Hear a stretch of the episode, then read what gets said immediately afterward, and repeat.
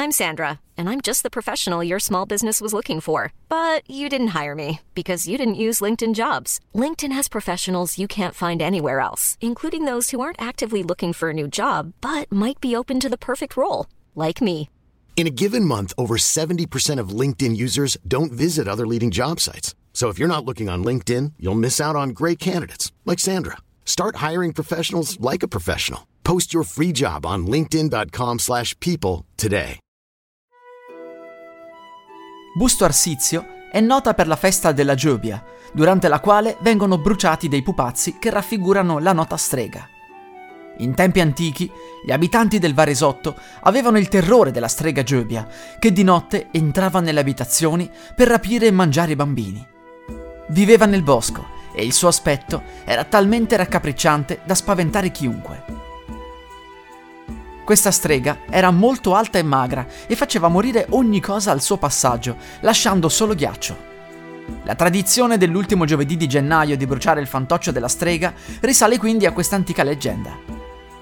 Si dice che per evitare i rapimenti gli abitanti nutrissero la strega con risotto alla luganega e polenta, i suoi piatti preferiti.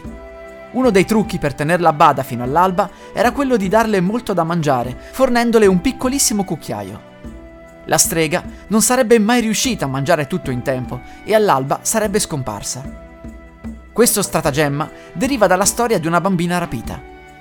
Anticamente una bimba si recava nel bosco per prendere la legna. La mamma non faceva altro che avvertirla sulla giobia e le diceva che se l'avesse avvistata sarebbe dovuta scappare velocemente.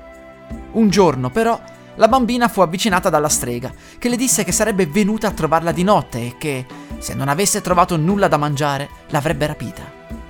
La madre, impaurita, cucinò tutte le sere la polenta e ne lasciò sempre un po' per la giobia, ma una sera si dimenticò di farlo e la strega rapì la povera bambina. Le mamme del villaggio decisero di cucinare una quantità enorme di risotto alla luganega, in modo tale da attirare la strega. Ella arrivò di notte, ma il cucchiaio che trovò vicino al piatto era talmente piccolo che non riuscì a mangiare tutto entro l'alba. Con l'arrivo dei primi raggi del sole, la strega venne ridotta in cenere e la bambina riuscì a tornare a casa.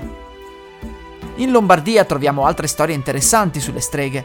Ad esempio, a Cadelfoglia, una frazione di Brembilla in provincia di Bergamo, si dice sia il luogo delle streghe per eccellenza. Si dice anche che un tempo un cacciatore abbia sparato a una volpe e che l'abbia vista fuggire verso il paese. L'animale non era altro che una strega tramutata in volpe.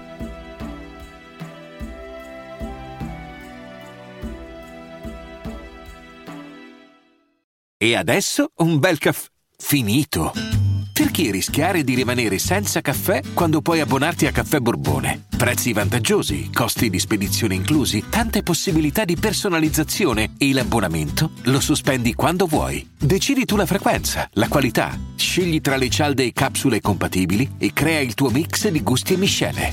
Mai più senza caffè con l'abbonamento Caffè Borbone. Tutte le info su caffèborbone.com.